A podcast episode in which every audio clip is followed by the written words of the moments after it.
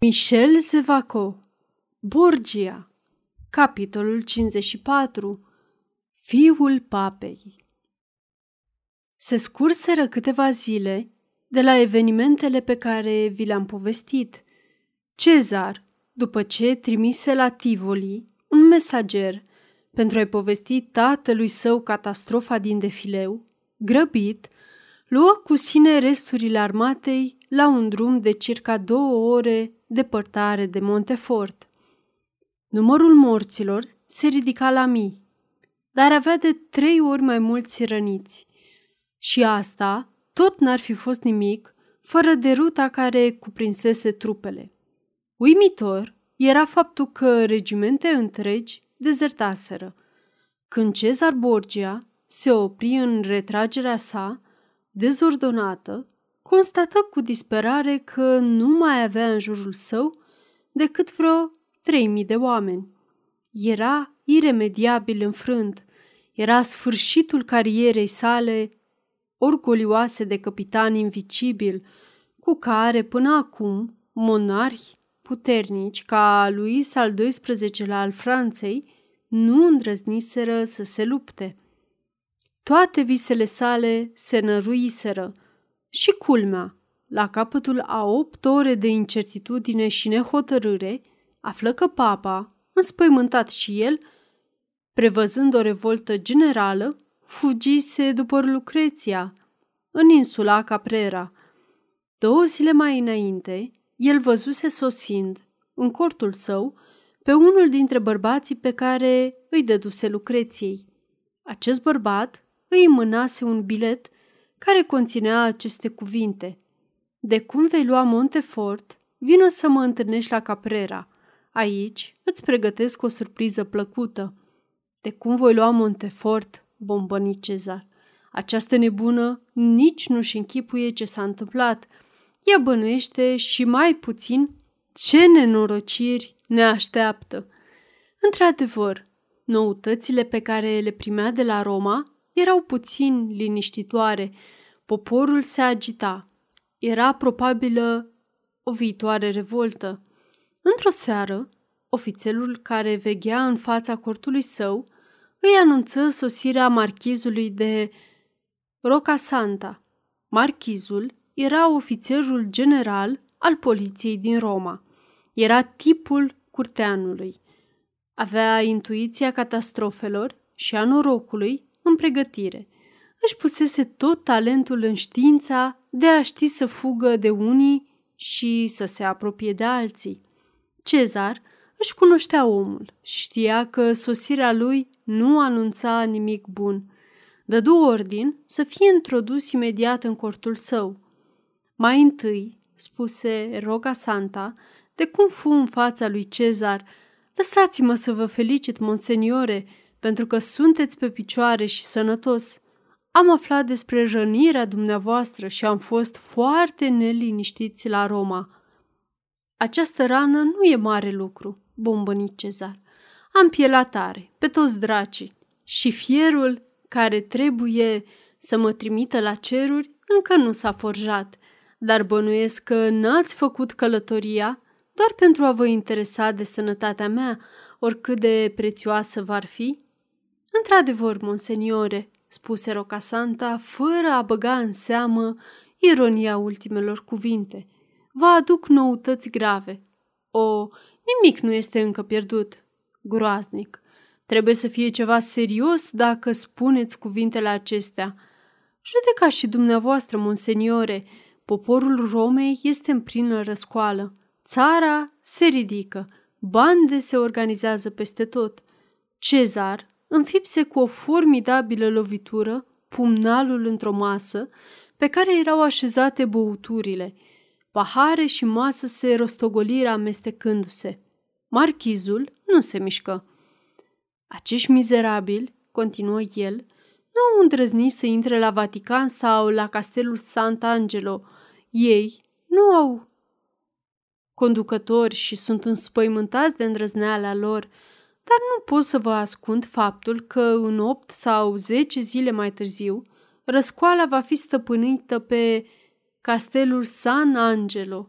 Cezar se plimba cu pași nervoși prin cort. Apoi, revenind la șeful poliției, dar cine a putut să-i atâțe pe imbecilii ăștia? Cine, monseniore? Nimeni. V-am spus, n-au conducători și din cauza asta nu este totul pierdut. Așa cum am avut onoarea să vă spun, am folosit singura metodă de guvernare de care dispunem de fiecare dată când poporul își permite să se supere, adică arestările în masă, câteva execuții fără formalități, la întâmplare. Dar vai, de data asta nimic nu folosește. A, monseniore, lumea se schimbă, spiritul supunerii absolute dispare. Există oameni care au curajul să gândească. Cezar îl privi pe marchiz dintr-o parte. Simțea în atitudinea lui o ironie nemărturisită. Și această atitudine, la un asemenea om, îl tulbura mai mult decât veștile pe care le auzea. Și culmea, continuă Roca Santa, sfinția sa a considerat că e momentul favorabil să facă o mică călătorie la Caprera. Să mă ferească cerul să judec eu actele Sfântului Părinte, pe care Dumnezeu îl protejează, dar în sfârșit. Dar, în sfârșit, tatălui meu i-a fost frică, nu-i așa? Puteți să o spuneți, marchize. Roca Santa făcu un gest descurajat. Cezar începu să se învârtă prin cort ca o fiară sălbatică. Marchizul îl examina cu coada ochiului, încercând să ghicească intențiile. Ce mă sfătuiți?" întrebă deodată Borgia. Iată ne-a ajuns și aici, gândi marchizul. Spunem ce crezi, dragul meu, Roca Santa.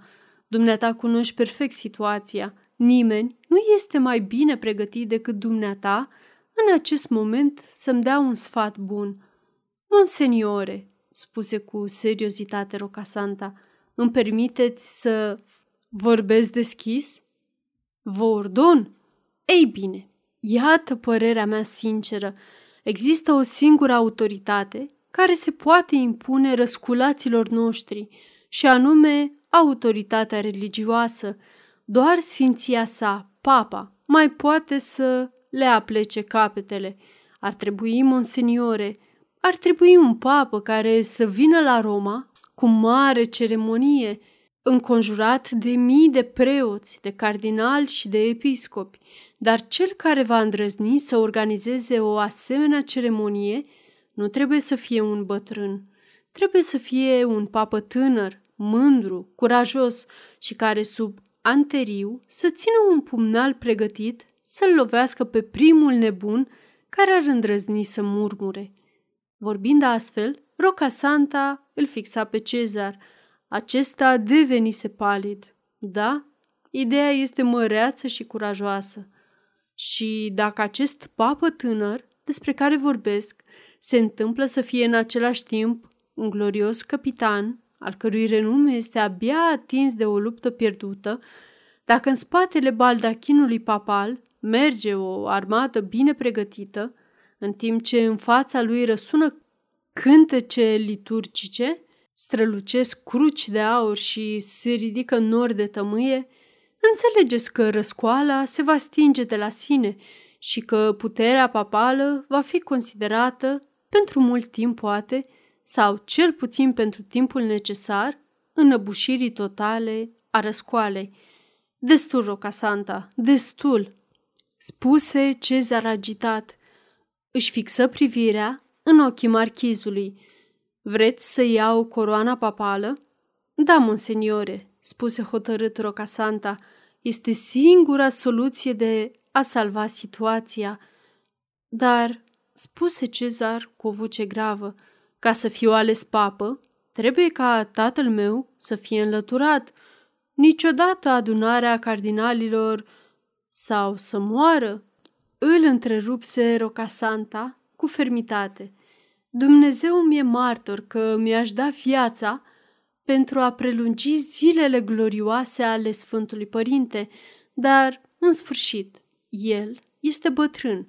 Marea este periculoasă pe coastele Sardiniei, lângă Caprera. Se poate produce un accident. Cezar nu-l mai asculta, nu mai auzea demonul care îl tenta, care venise să-i bage în cap sămânța patricidului. Căzuse într-o tristă meditație. De câte ori deja îi venise această idee a asasinatului tatălui său, atunci când, în timpul insomniilor sale, de om ambițios, visa să nu mai fie un simplu condotier bătându-se în fruntea unor mercenari, ci să devină dintr-o dată egalul regilor, el însuși rege. Meditația lui Cezar dură multă vreme. Roca Santa acum păstra tăcerea și aștepta. În sfârșit, Cezar ridică privirea și murmură. Ar fi nevoie de un om singur care să meargă la Caprera. Marchizul înțelese. Alexandru al VI-lea era condamnat la moarte. Monseniore, spuse el cu o voce schimbată, dacă aveți de făcut un comision delicat la Caprera, pot să vă indic un om. Cine este? Un tânăr bărbat pe care, datorită funcției mele, am putut să-l studiez, să-l judec și să-l apreciez cititorul sfinției sale. Abatele Angelo, exclamă neîncrezător Cezar. Chiar el, monseniore, nu vă temeți. El are o calitate prețioasă, este ambițios, ori ambițiosul este un instrument perfect. Cel care acționează din devotament poate să greșească, ezită, șovăie. Cel care acționează din ură, acela este un servitor mediocru. El uită totul pentru interesul propriu, iar ura îl orbește. Ambițiosul, servitor docil, maleabil, intrigant, pregătit pentru treburi murdare, va reuși cu orice preț pentru că el are sânge rece. Luați un spirit mediocru și agitații prin față un titlu la care aspiră în secret.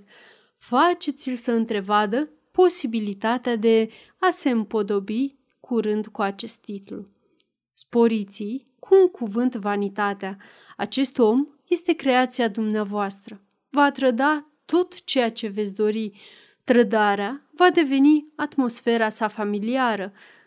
În zadar, Alexandru al VI-lea îl va copleci cu semne de prietenie pe micul abate pe care toată lumea îl disprețuiește. El, din umbră, cu ochii fixați pe mitra episcopală la care visează, este gata începând de azi să-l trădeze pe bătrânul Borgia, dacă îi promiteți această mitră. A, monseniore, dacă aveți vreo treabă de făcut, nu alegeți un devotat, nici un dușman, luați un ambițios, luați-l pe abatele Angelo.